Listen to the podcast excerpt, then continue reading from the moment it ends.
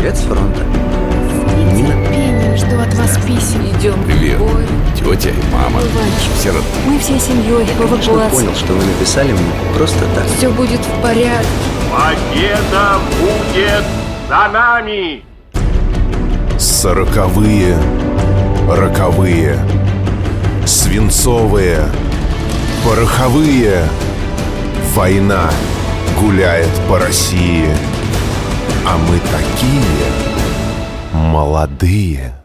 Андреев Борис, маме Андреевой Анне. Здравствуйте, дорогие мои мамуся, Танюшка, дедушка и бабушка. Шлю я вам свой сердечный привет, наилучшее пожелание в вашей жизни, а главное – хорошего здоровья. Пишу я вам письмо из финских лесов, от реки Свири. Сейчас я уже четвертый день нахожусь в боях за родину.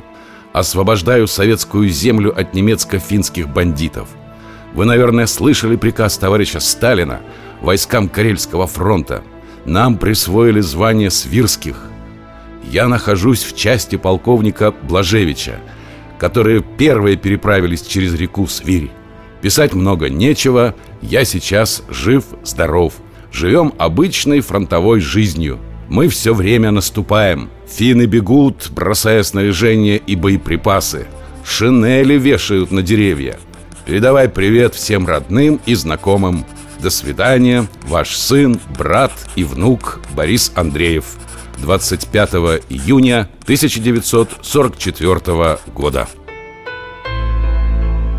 Жди меня, и я вернусь. Только очень жди.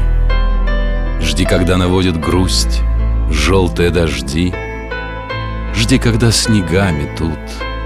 Жди, когда жара.